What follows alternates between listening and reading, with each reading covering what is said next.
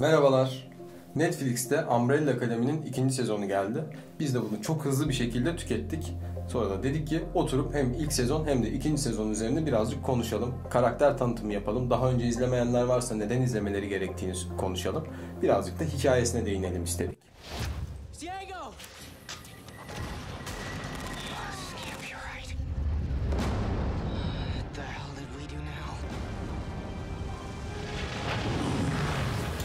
Evet, Umbrella Akademi. Umbrella Akademi Netflix'e ikinci sezonuyla bomba gibi geldi. Biz de bir anda Gür'ün de söylediği gibi bir anda tükettik. Benim iki günüm aldı. iki gün. Aynen ben de iki günde tamamladım. Hatta e, bayağı seri şekilde aktığı için hoşuma da gitti. Şimdi iki parttan olacak bizim bu anlatacağımız Umbrella Akademi konusu. Ee, Birinci partta nasıl başladığını, bu Umbrella Akademi'nin aslında ne olduğundan bahsedeceğiz. Ondan sonra da ilk sezon ve ikinci sezonda neler olduğu üzerine biraz konuşacağız, sohbet edeceğiz. Ee, istersen Umbrella Akademi'nin nasıl ortaya çıktığıyla başlayayım ben. Gerard Way tarafından karşımıza çıkmış bir çizgi roman. Yaratıcısı ve hikayesinin yazarı kendisi. Ayrıca My Chemical Romance isimli rock grubunda solisti ve şarkı sözü yazarı. Ee, Garrett Way'in yanında illüstrasyonları yapan isim ise Gabriel Ba, Vertigo Comics ve Dark Horse'un çizgi romanlarında çalışmış bir isim. Brezilyalı bir e, çizer kendisi. Bu arada bir şey diyeceğim. Dark Horse'dan bahsettik. Ee, Dark Horse'un işleri dizi yapımına daha uygun gibi.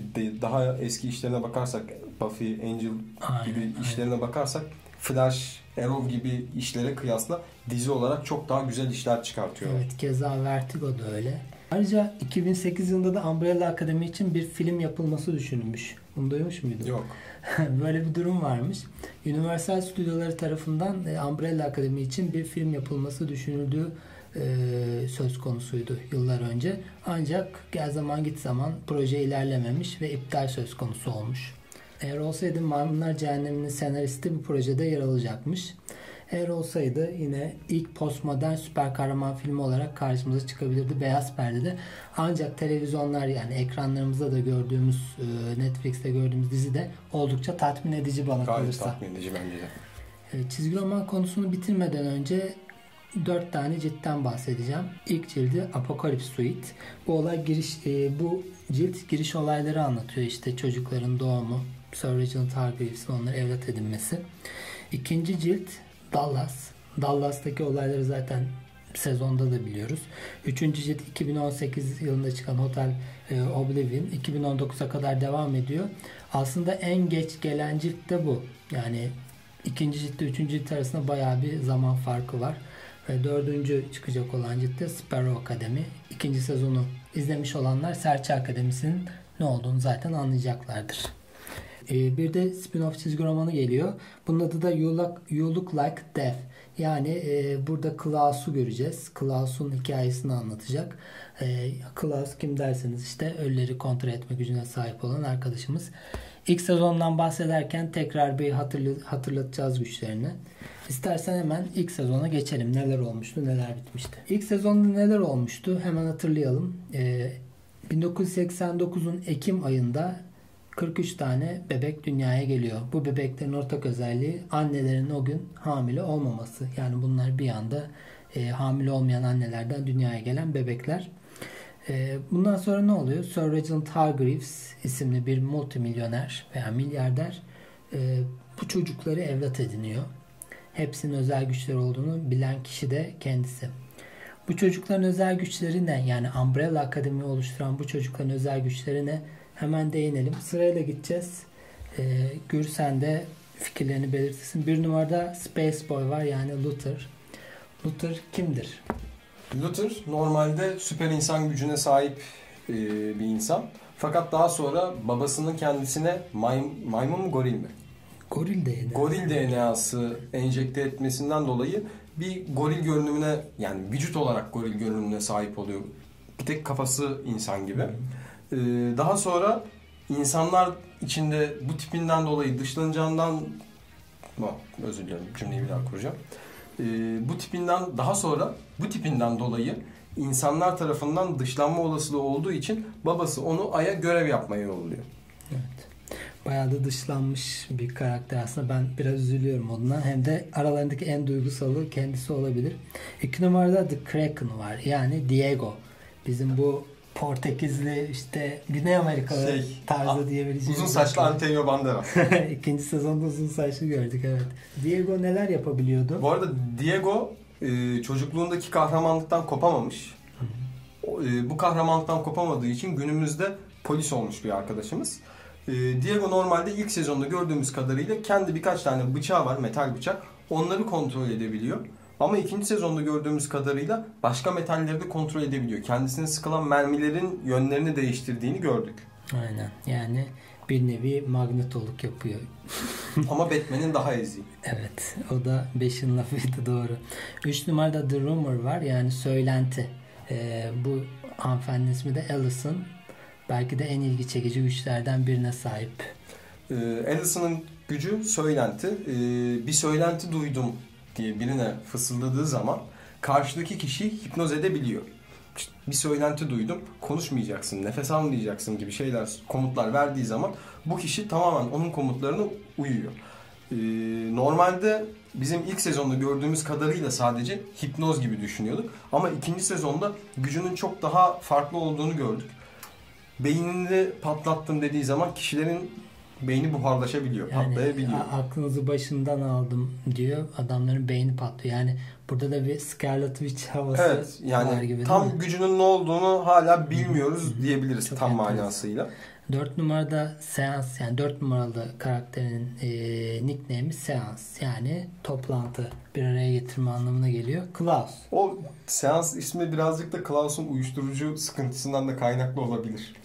Evet onunla da bağlantılı olabilir tabii ki. Ee, Klaus'u ilk gördüğümüz zamanlarda ölülerle e, bağlantılı bir şekilde konuşabiliyor. Onlardan bilgi alabiliyor gibi görüyorduk. Ama ikinci sezonda ruhları kontrol edip onlarla savaşabildiğini de gördük. İkinci sezonun başında hepsinin güçlerinin baya baya böyle arttığını falan görmüştük. Baya güzel bir açılış sahnesiydi. Onu ikinci sezona geçtiğimiz zaman bahsedeceğiz ondan. 5 numaraya geçelim. The Boy ismiyle yani çocuk olan ismiyle anılan bir karakter. Five. İsmi de Five. Bu arkadaşımız ne yapıyor? Ee, normalde teleport özelliğine sahip. Yani e, demin Kaan'ın dediği gibi ikinci sezonda hepsinin güçlerini bir tık daha arttırabildiğini gördük. Normalde sadece teleport yapabilirken ikinci sezonda zamanda da atlama yapabildiğini gördük. Gerçi ilk sezonda da e, kaybolması zamanda atlama yaptığı yüzünden oluyor ama zamanda atlamayı daha beceremediği için birazcık bir acemiliği var. Asıl bildiğimiz gücü teleport. Evet konumuza geçtiğimizde zaten onun ne kadar önemli bir rolde olduğundan bahsedeceğiz. Evet 6 numarada e, The Horror nickname'li arkadaşımız Ben var. Sonradan rahmetli oluyor kendisi. Ölüyor yani. Gücü Octopus e, kendi içinden ahtapota benzer bir yaratık, vahşi bir yaratık çıkartıyor. Ahtapot demeyeyim de daha çok kraken gibi. Evet Kraken gibi bir şey çıkartıyordu. E, onun gücü de bu. Yani içinden bir kraken çıkartıyor ve milleti öldürüyor. Evet yani garip Hmm, tam olarak diğerlerine benzetemedim ben bunun gücünü ama erken gitmesi de bir farklılık yaratmış. Yalnız onda ikinci sezona geçtiğimizde farklı bir olay var ondan bahsedeceğiz. 7 numarada Beyaz Kemal var. Vanya. Vanya'mız. Vanya güçsüz olarak tanıdığımız bir karakter. Evet. Ee, Vanya üzerinden çok gitmeyeceğiz. Buraya kadar e, bir de maymunumuz var Pogo. Ee, o da Umbrella Akademi'nin içerisinde yardımcı gibi bir şey. Ee, Sir Reginald Hargreaves'in yardımcısı. Anne var bir de. Bir de annemiz var. Grace ismindeki robotumuz. Çocuklara annelik yapan robot. Çok güzel. Bayağı da güzel bir hanımefendi. İlk sezonu spoilersız olarak e, bu kadar bahsediyoruz. İlk sezonu izlemeyenler varsa aranızda bundan sonraki anlatı- anlatacaklarımızı dilerse dinlemeyebilir. Veya ilk sezonu izledikten sonra gelebilir. Evet, ilk sezonda ne oluyordu? Hemen geçelim. İlk sezonda baba babanın ölümüyle başlıyor her şey. Ee, baba öldüğü için 7 çocuk birden dağıldıkları dünyanın etrafından diyeceğim aydan bile gelen var. Ee, hepsi babalarının cenazeleri için toplanıyorlar. Evet, hepsi böyle ayrılmış durumdalar aslında biraz da. Ee, hepsi toplandığı zaman kocaman bir portal açılıyor ve yıllar önce kaybettikleri kardeşleri 5 numara geri dönüyor. Ama 5 numara kaybolduğu haldeki çocuk haliyle geri dönüyor. Ee, çocuk haliyle görünüyor. Aradan 40 sene geçtiğinden falan bahsediyordu. Ee, bundan sonra cenazede bir araya geldiklerini gördük. O sahne böyle biraz karışıktı. Çocukların babalarına yani Sir Reginald Hargreaves'e karşı e, farklı duygu ve düşüncelerde olduğunu gördük. Özellikle Diego'nun bayağı nefret ettiğini. Bildiğimiz üzere Diego kekemeymiş önceden. Ee, ama sonradan toparlamış bir şekilde. Babaları hepsine farklı farklı artık işkence mi diyeyim, e, Aslında eğitimler eğitim. mi diyeyim. Bayağı zorlayıcı eğitimler vermiş. Bu yüzden haklılar da bir kısmı rahatsız olmakta. Ee, en çok çekenlerden biri de Klaus bana kalırsa ve Vanya haliyle. e, Tabi Luther'ı da unutmamak gerekiyor. Aydaki görevi sebebiyle e, gönderilen mektuplar mevzusu vardı. Orası bayağı böyle kalp Aydaki, krizi. Aydaki görevi işte Martian filmindeki gibi ayda patates ekiyor. Aynen. Yani aslında tek görevi bu Ne ayda. yapacak abi ayda başka patates işte patates domates orada. Abi gorilsin sen muz yetiştir ya. Bundan sonraki süreçte olayları hızlıca toparlayacak olsak vurucu noktalardan bahsedelim. Ee, ilk sezonda odak noktası 5'in hmm, 40 yıllık bir süreçten sonra gelmesi ve e, Vanya'nın güçlerinin ortaya çıkmasıydı aslında. 5'in geçmişe gitmesinden sonra 40 yıllık süreçte orada yaşlanıp böyle e, kendi haline takılan, kafayı yemiş, yaşlı bir amca olarak dolaştığını görmüştük. E, Ama şirkette çalışıyordu ya. Yok ama o şirkete alınmasından öncesinden bahsediyorum. Denetimci denetimci bir hanımefendimiz var. Bu denetimci hanımefendi zamanı kontrol eden bir kuruldan geliyor. Ve e, zamandaki atlamaların, bozulmaları kontrol eden bir kurul olduğu için bu e, bu tür şeylere müdahale müdahale ediyorlar. Dünyanın sonu bile olsa onlar için pek önemli değil. Klaus'un orada dünyanın sonuydu falan diyor bu hanımefendiye ama kendisi demiyor yok dünyanın sonu değil, bir şeyin sonu diyor yani sonuçta. Zaman öyle kapsamlı ve uzun ki dünya aralarında çok ufak bir yer kaplıyor onlar için. O yüzden denetimci için de pek önemli değil dünyanın sonunun gelmesi. Önemli olan tarihte herhangi bir değişikliğin yapılmaması. Bunu denetleyip bunu korumaya çalışıyorlar. Evet. Beşin de haliyle uzaylı güçleri olduğu için yani ışınlanma gibi güçleri olduğu için e, dikkatlerini çekiyor. Ayrıca zeki de bir karakter. Gel seni kurula alalım. Burada çalış. Karşılığında seni zamanla göndereceğiz diye bir şeyde bulunuyorlardı. Hatırladığım kadarıyla. Beş de tamam diyor. Onların suikastçısı oluyor. JF Kennedy suikastinden tut da birçok suikaste adını yazdırmak üzere bir suikastçı olarak geliyor. Bu arada kurulun da yetiştirdiği en iyi suikastçı olarak geçiyor 5 numara. Evet. e, burada 5 numaranın ailesini dönmek için aslında arka planda bir şeyler planladığını gördük. E, bu şekilde kaçarak e, tekrar kendi zamanına dönüyor ama hesaplamaları yanlış yaptığı için kendi yaşında değil de çocuk yaşında dönüyor. Daha iyi bir hesaplama yapılamazdı. Ee, Evet yani 15 yaşında mıydı? İstanbul Konstantinopolis şarkısını hatırlarsın değil mi? Evet. İstanbul Not Konstantinopolis aslında. Ee, Beş'in suikastçilerle savaştığı sahnede bu şarkı çalıyordu. Bayağı güzel bir ilgimizi çeken bir şeydi. Hemen aranızda fazla gaza gelenler var ya bayrakları asmaya başlamış olabilirler o anda. O şarkıyı ben Teoman'ın eski back vokalisti Raşit'ten dinlemiştim. Türkçe versiyonu daha farklı o şarkının bu arada. Benim hiç aklıma gelmeyecekti bir çatışma sahnesinde o şarkının o kadar uyabileceği bayağı bir gaz e, eğlenceli bir bölümdü. Orası hoşuma gitmişti. Bunun dışında hoşuma giden nokta Vanya'nın yıllarca kandırılması, gücün yok diye bastırılması. Vanya'ya karşı yapılan eğitimin e, ne kadar zor geçtiğini de gördük. Hani hiçbir bakıcı dayanmıyor kıza. Onu uçuruyor, bunu uçuruyor. en son Grace'i yapayım ben. Robot diyor. Düşerse bile kafasını çevirip devam eder diyorlar. E, Grace işte oraya da anne olarak atanıyor. Hem Vanya'ya bakıyor. Bence bu noktada babaya çok yüklenmek yersiz. Çünkü elinden geleni yapmış adam. Onu aralarında tutmak için. En sonunda Rumor'a şunu söylemesini söylüyorlar. E, git Vanya'nın Vanya'nın karşısına geç.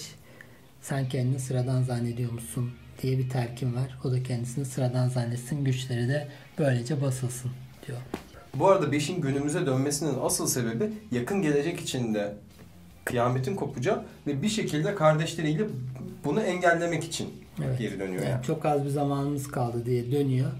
Bunu nasıl engelleyeceğiz falan bilmiyorlar tabii bu kıyamet nasıl kopacak vesaire.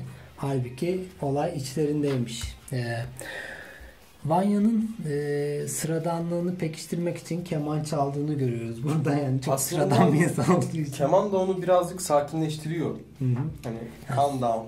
Sürekli antidepresanlar işte ilaçları almak zorunda sakin kalması için. Bu süreçte bir tane e, erkek arkadaş ediniyor Vanya. Umbrella Akademi'nin fanıymış bu arkadaşımız. Umbrella Akademi'nin fanı olduğu için de onlardan birinin yanında olmak hoşuna gidiyordu aslında. Onun da diğerleri gibi gücü var. Belki içlerindeki en güçlüsü, 40 kat güçlüsü denebilir. E, sesleri ve titreşimleri kontrol edebiliyor. Bu gücü ortaya çıktıktan sonra e, onun gücünün bastırıldığını öğreniyor. Yani bunu nasıl şekil aldığını öğreniyor. Söylenti tarafından yani rumor tarafından güçlerinin bastırıldığı ve senelerce kendini öyle sanması gerektiğini öğreniyor.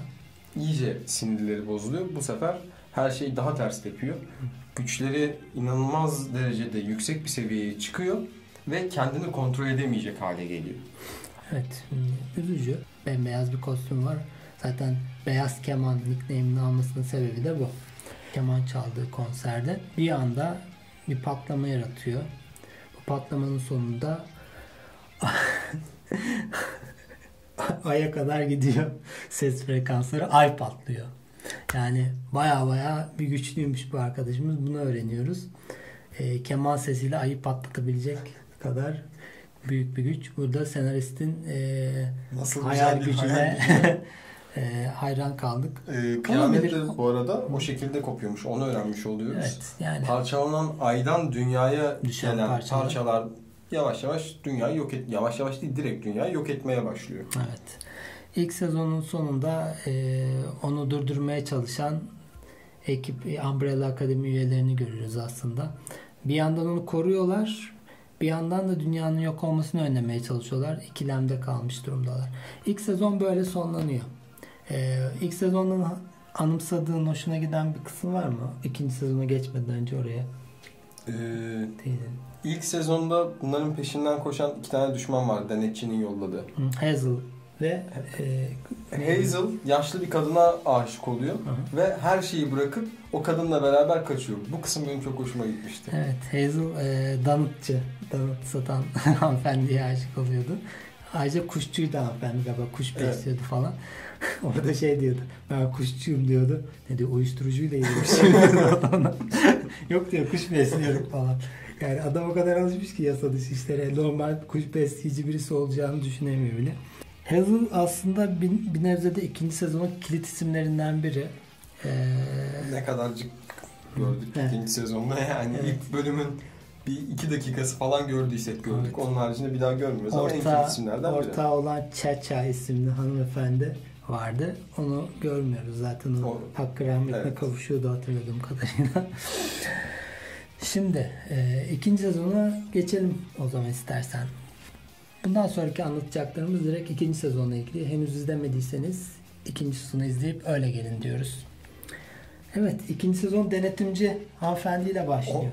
Ee, ondan önce şeyle geçmek istiyorum. İlk sezonun sonunda e, zamanda geriye gidip dünyayı kurtarmak için hepsi beraber toplanıyorlar.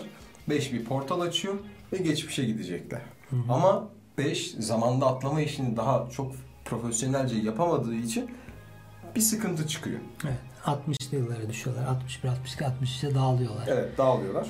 Ee, hepsi farklı zaman dilimlerinde. 63'e 3 tanesi galiba 63 yılında Diego da dahil olmak üzere e, 63 yılına düşüyorlar. Ama e, 63 yılın içinde de farklı zaman periyotlarına düşüyorlar. Hiçbiri birbirine denk gelmiyor. Hı hı, bir türlü denk gelemiyorlardı. Ee, ikinci sezon dediğim gibi e, denetimci hanımın 5'in el bombasıyla patlatılmasından sonra hastanede yıl, e, artık kaç ay kaldı kaç yıl kaldı bilmiyoruz. E, iyileşip tekrar kurula dönmesiyle başlıyor ki burada rütbesinin düşürüldüğünü öğreniyor sevgili balık tarafından. Ben ona balık diyeceğim sadece. çektiği şeyi kimse çekmedi yani. Yani yazık ya. Falusun içinde dolaşıp insan gibi takılıyor. Oradaki şeyi tam olarak algılayamadım herhalde. Uzaylı bir bilinç var orada. ve balığın içinde dolaşıyor. Niye balık onu da bilmiyorum. Herhalde en uyumlu o. Onun detayını herhalde sonradan öğreniriz ama mantıklı aramam. Zaten zamanı kontrol eden bir komisyonun olması ne kadar mantıklıysa Yani balığın da konuşabilmesi o kadar mantıklı olabilir. Ee, diyor ki işte senin rütben düşürüldü diyor denetimciye. Ama park yerini falan şey yaptık işte biraz dalga geçer gibi oluyor. Herb de amirin oluyor. Herb geliyor 1.50'lik bir tane eleman böyle gözlüklü. 1.50 bile değil 1.30 falan böyle. Herb geliyor şey yapıyor işte bundan sonra supervisor'ım bu diyorlar. Kadın tabi sinirleniyor ya ben buranın başıydım nasıl oldu falan. Zaten kimsenin ilgilenmemesinden belli. Abi bir gittin kimse seni tanımaz oldu haliyle. Bizim karakterlerimiz- karakterlerimiz 60'lı yıllarda ne yapıyor? Luther'imiz, goril adamımız bodyguard olmuş. bodyguard olmuş. Kafes Dövüşüyor. dövüşlerine katılıyor. Yeraltı dünyasında kendine sağlam bir yer edinmiş ama kötü, yani yeraltı dünyası dediysek kötü bir karakter olarak değil. Kendi çizgisi üzerinde ilerliyor. Ama yeraltı dünyasıyla fazla içi Evet, dışlı. Yani onu aslında kendine uygun bir iş bulmuş diyebiliriz. Karlı bir iş bence. Diego e, Kennedy takıntısı yüzünden JF Kennedy suikasta kurban gidecek onu kurtarıcı, kurtaracağım. Kahramanlık takıntısı yüzünden. Aynen, Kahramanlık takıntısı Kennedy'ye olan aşkını da pekiştirmiş. Ama mesela diziyi izlerken ben durmadan şeyi düşündüm. Zaman yolculuklarında zamana müdahale edilecek bir şeyin yapılmaması her zaman söylenilen bir şeydi. Ana kurallardan bir tanesi. Ve Diego ısrarla zamanı değiştirmeye çalışıyor. Yani bunu zaman değiştirmeye çalışmak olarak değil de başkanı kurtaracağım kafasıyla bunu yapıyor. E tabi o yılda işte ileriki günlerde başkan öldürecek, bunu engellemem lazım kafasıyla yaşadığında da bunun da fazlasıyla dillendirilince kendisini tımarhaneye kapatıyorlar. Evet, akıl hastanesinde görüyoruz kendisini. Orada bir seansa katılmış halde kendinden bahsediyor falan. Yanında da bir tane ona takık e, Layla ismindeki bir hanımefendi var. Onun kim olduğunu sonradan öğreniyoruz. E, Alison rumorumuz evlenmiş, baklanmış artık söylentileri kullanmıyor. Çünkü Vanya en son gırtlağını kesip İlk başta kullanıp kullanamadığını da bilmiyoruz. O kullanmadığını söylüyor. O olaydan sonra bir daha denemediğini söylüyor. Ee, Allison aynı zamanda o dönemde işte e, siyahilerin çok fazla dışlanmasından dolayı siyahi bir harekete katılıyor. Özgür, siyahi özgürlükçü bir harekete katılıyor. Yani giriyor, e, o zamanı düşüyor. Girdiği ilk kafede sadece beyazlar, siyahlar giremez şeklinde bir tabelayı görüyor. 60'lı yıllarda siyahlara yapılan ayrımcılığı da tam anlamıyla göstermişler dizide. Da hoş bir ayrıntı diyelim bilmiyorum. E, Vanya kendisi bembeyaz kıyafetleriyle gelecekten geçmişe düştüğü zaman çat diye bir araba çarpıyor ve bir Türk filmi senaryosu gibi hafızasını kaybederek kör oldum demiyor ama hafızasını kaybediyor sadece. Ama işte aslında hafızasını da kazadan veya zaman yolculuğundan değil kendi güçleriyle hafızasını bastırdığını öğreniyoruz. Yani bunu da işte sonradan öğreniyoruz. Biraz saçmaydı zaten löp diye hani ya hafızamı Ama orada işte bene bir şey yüklemeleri gerekiyordu. Evet. Burada en komikler en komik olaylardan biri Klaus, Klaus. bence. Klaus uyuşturucuyu ve alkolü bırakmış. Yaklaşık 2-3 yıldır temiz olarak yaşıyor. Ve ölülerle konuşabildiği için bir şekilde bir tarikat lideri haline geliyor ama inanılmaz büyük bir tarikat. Herkes böyle kitleler bunun peşinden koşturuyor ve peşindeki herkes Klaus'un elindeki Hello ve Goodbye dövmesini yaptırıyorlar. Bir elinde hello Hani bir e- elinde goodbye. elinde o dövmelere sahip olanlar o tarikatın üyesi. Ama saçma sapan insanlar tarikatı üye. Evet, Klaus'un e, 62'de Hindistan'a, 63'te San Francisco'ya gidip 3 sene içinde baydığını görüyoruz. Hadi ıslık çalıp e, sesimizi doğaya yansıtalım mı? Bir şey diyor orada aradan fıyıp kaçıyor arabaya binip. Çok eğlenceliydi Klaus'un Evet. sahneleri bu sezon. E, ama hayatında yaşamış. En, içlerinde en şanslısı o gibiydi orada. E, bu arada bizim çocukların peşinden İsveçlileri yollamış kurul çoktan. E, hepsini öldürmeye İsveçli çalışıyorlar. üçüzler. Hı hı. Üçüzler diye geçiyorlar ama her biri aslında aynı insanın farklı yaşları gibi duruyor. Evet biraz öyle duruyor ama kardeş olarak da geçiyorlar. Ee, ama ben aralarında bayağı bir zeka farkı olduğunu da fark ettim. Hani o uzun boylu en son kalan adam en zekileriydi. O da zaten sonunda hadi gidin falan yapıyor böyle. ee, Diego ile Layla aşkı. Ne diyorsun bu konuya? Ben artık izleyenler için anlattığım için bu konuyu direkt olaylar üzerinden gideceğim. Çok detaya girmeyelim. Diego, şey Diego diyorum pardon. Layla kendini fazla kaptırıyor. Görevinin dışına sapıyor ve Diego'ya aşık oluyor. Denetimci olan annemiz de e, bunu aslında istemiyor bir yandan. Ama bir yandan da suçlu olduğunu bildiği için bence 743 numaralı olaydan dolayı e, çok da üzerine gidemiyor. Gerçekler Orada Layla'dan tam bahsetmedik bahsedelim mi? Evet sen hızlıca. Layla aslında e, bizim Umbrella Akademi'deki çocuklar gibi onlarla aynı tarihte doğmuş e, süper gücü olan bir arkadaşımız. Layla'nın süper gücünü se- sezonun son bölümünde görüyoruz. Yakınındaki insanların güçlerini kullanabiliyor. Ama e, bütün güçleri aynı anda değil de tek tek kullanabiliyor. İlk başta Vanya'nın gücünü kullanırken görüyoruz. Daha sonra Diego'nun gücünü kullanıyor. Beşle dövüşürken ışınlanabiliyor. Evet anladığım kadarıyla bir gücünü kullanamayacağı kimse yok. Tek e, dezavantajı aynı anda birkaç kişinin gücünü kullanamaması. Çünkü araya aldıklarında bu bu kişiyi Layla'yı e, bir şey yapamıyordu haliyle. Ne yapabilir ki oraya kaçsa oradan yıkılacaklar ama zeki bir dövüşçü olduğunu da görüyoruz. Eğitim almış. E, denetimci tarafından evlat edinildiğin evlat edinilmesi olayı da aslında kurula göre tamamen yasak, Yasak. bir olay. E, bu yüzden buradan da suçlu olduğunu e, denetimcinin biliyoruz. E, Klaus'un asker arkadaşını bulması için bulması e, çabasını gördük burada da. Askerde sevdiği e, Klaus eşcinsel bir karakter olduğu için askerde hoşlandığı bir tane eleman vardı hatırlarsınız. Çok kısa bir e, şeyde gördük. Vietnam Savaşı'nda düşüyordu. Elinde çantayı aldığı için oraya mı ışınlanıyordu? Öyle Evet. bir şey oluyordu. Vietnam Savaşı çok kişi öldü ama hiçbir şey olmadı. Gereksiz yere bu kadar insan öldü evet. göndermesi yapıldı. Ona da ona da değmiş oldular. Ama işte dediklerin doğru olsa bile ben bunun için doğdum. İşte asker olan asker ölür müydü? Öyle bir şey vardı. E, Alicent'ın siyahi hakları için savaştığını görüyoruz. Biliyorsun. Yeni kocasıyla. Hı hı. Yeni Bu arada kocası- şey de çok saçma.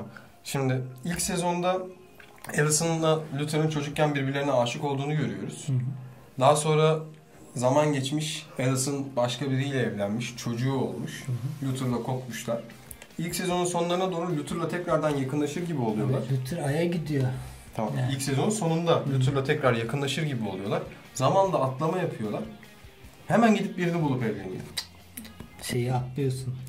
Yakınlaştıkları gün vardı ya o bölümün adı yaşanmayan gün olarak. Çünkü 5 geriye sarıyordu tekrar günü. Aa pardon. pardon. Aynen. 5 geriye sarıyordu günü ve e, Allison'la e, Luther hiçbir şekilde e, yakınlaşmamış olarak kalıyorlardı. Yani o o, o bölüm yaşanmıyordu. O yüzden öyle olmuştur. Hatırladığım. Ha, Vanya'dan bahsedelim. Vanya hmm, arabasıyla kaza yapan hanımefendinin hanımefendinin evinde misafir olarak ağırlanıyor. Kimse de hatırlamadığı için yani kız kendi adını bile hatırlamıyor. Orada misafir olarak ağırlanıyor. Sonradan işte e, Çocuğun ünlü- bakıcısı gibi oluyor. evet, Alan Page muhabbetine gelecek Evet. olursak Burada birazcık dizi Netflix dizisi politik doğruculuk yapmış. Ee, ben işte çekime başlamadan önce de arkadaşlara söylemiştim. Dizinin başrolünde Alan Page açıklandığından beri ben dedim ki acaba Alan Page'in lezbiyen sahnesi ne zaman gelecek? eşcinsel sahnesi diyelim. E, Eşcinsel Lezbiyen- sahnesi ne zaman gelecek demiştim. İkinci sezonda bize bunu dolu dolu verdiler. Evet. e, çiftlik sahibin yani çiftlik mi diyeyim oraya. O evdeki ona çarpan kadına aşık oluyor. E, Ben çok fazla şey yapmıyorum. Oraya takılmıyorum. Yani dizide zorlama eşcinsel koyduklarını düşünmedim ama olabilirdi yani. Alan Page zaten bildiğimiz kadarıyla eşcinsel bir e, aktris.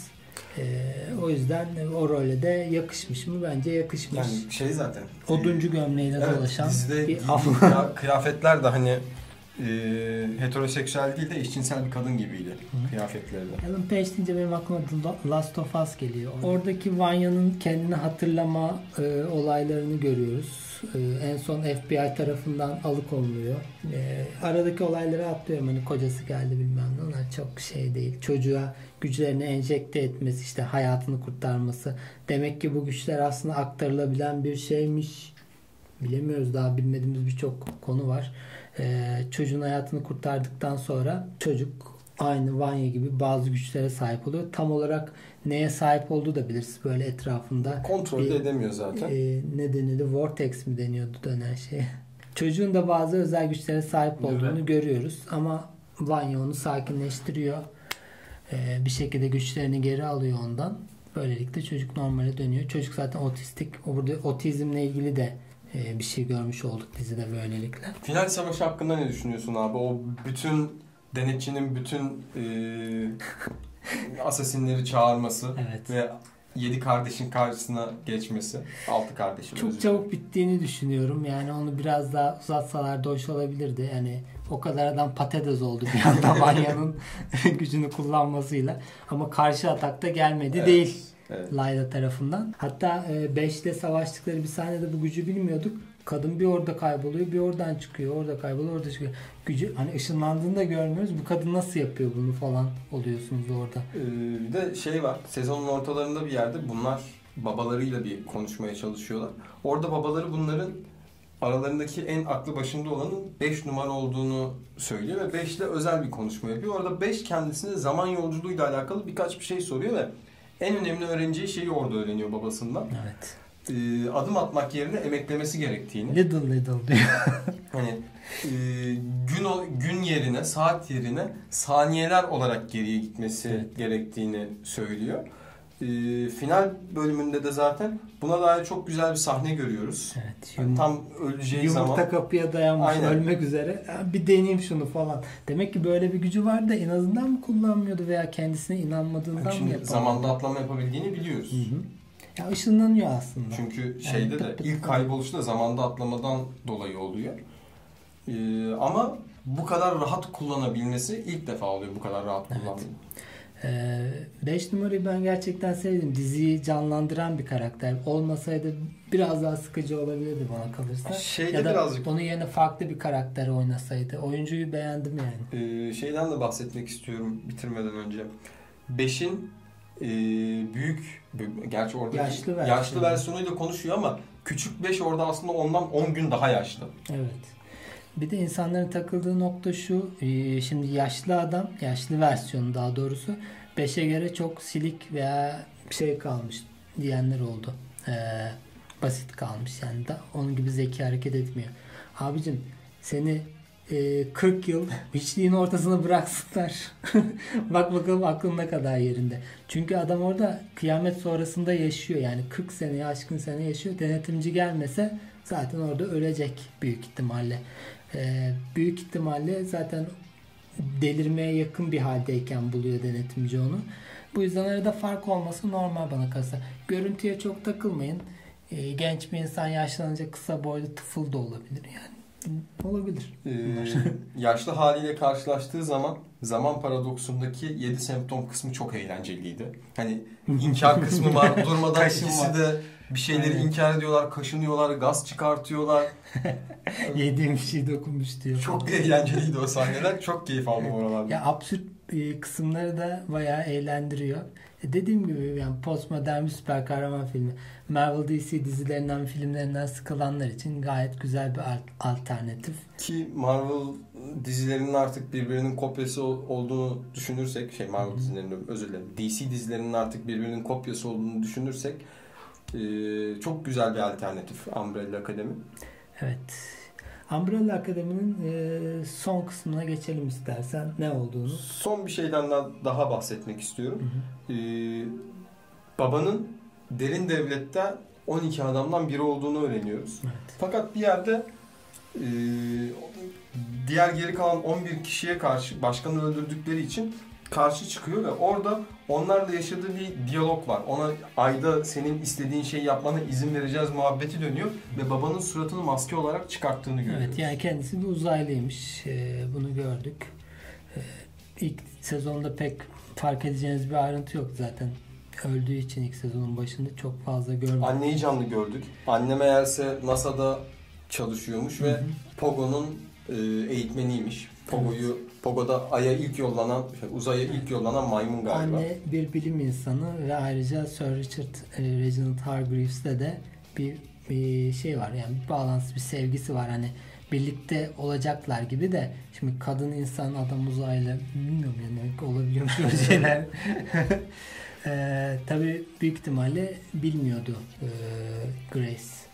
Zaten o da "A- anlatacağım ama zamanı gelince anlatacağım gibisinden söylüyordu. Bu arada hani bir ufak teorisi olarak kafamda kalan bunun babasını kim öldürdü veya nasıl öldü? Senin var mı hiç fikrin? Babanın kim ve nasıl öldüğüne dair bir fikrim yok çünkü artık çok mühim de değil ikinci sezonda gördüğümüz kadarıyla. Çünkü bunlar zamanda yaptıkları paradoks sebebiyle gelecek değişti. Peki sence tekrar eski geleceğe dönmezler mi? Ya bence tekrardan e, geri dönmeyecekler. İlk sezonda gördüğümüz haline gelmeyecekler. Ama 3. sezonda e, şey olabilir. 5'in fotoğrafı yerine 5 kaybolan kardeşti. Evet. 5'in fotoğrafı yerinde bu sefer Benim, benim fotoğrafı vardı. İkinci sezonun e, sonunda e, tekrar kendi malikanelerine ışınlanıyorlar. Ancak şöyle bir fark var. Babaları yaşıyor ve dönüp onlara diyor ki ne zaman geleceğinizi merak etmiştim ben de diyor. Niye? Çünkü 60'lı yıllarda onları zaten görmüştü. E, onlar bahsetmişlerdi Umbrella Akademi'den falan filan. Çok garip yani zaman paradoksuna giriyor olay. Şimdi onlar gerçekten oraya döndüler ama 60'lı yıllarda sonra ne yaptılar, hayatlarını nasıl geçirdiler diye bir şey düşünüyorsun. Birkaç kere zaman değişmiş olması gerekiyor. Tekrar 2000'li yıllara döndüklerinde arkalarında gölge halinde bir ekip görüyorlar. Ama sadece işlerinden ben çıkıyor ve diyor ki siz kimsiniz falan. Yani tanımıyor e, haliyle onları da. E, Üçüncü sezonda Serçe Akademisi'ni göreceğiz. Aralarında nasıl diyaloglar geçecek? Birlikte mi çalışacaklar? Veya tekrar zaman yolculuğu yapıp bazı şeyleri düzeltmeye mi çalışacaklar? Göreceğiz bakalım neler olacak. Senin diyeceklerin var mı bu konuda? İkinci sezondan ben çok daha keyif aldım ilk sezona göre. Ee, çok daha hızlı, çok daha eğlenceli bir sezondu. Ee, daha önce de dediğimiz gibi eğer diğer süper kahraman dizilerinden sıkıldıysanız gerçekten mükemmel bir alternatif. İzlemediyseniz izleyin. Ee, İzlediyseniz bir daha izleyin. Evet, ikinci sezonda oyunculukların e, hepsi deneyimli oyuncular olsa da ikinci sezonda oyunculuklarının da biraz daha geliştiğini gözlemledim ben. Özellikle genç arkadaşımız Beş'in e, daha aktif ve daha sıcak hareket ettiğini gördüm. E, Umbrella Academy güzel bir alternatif. Farklı fantastik diziler arayanlar için. Üçüncü sezon gelir de izleriz ve tekrar yorumlarız diye ümit ediyorum. Bizi izlediğiniz için teşekkür ederiz. Beğendiyseniz beğenmeyi, aşağıya yorum yapmayı unutmayın. Kendinize iyi bakın. Hoşça kalın.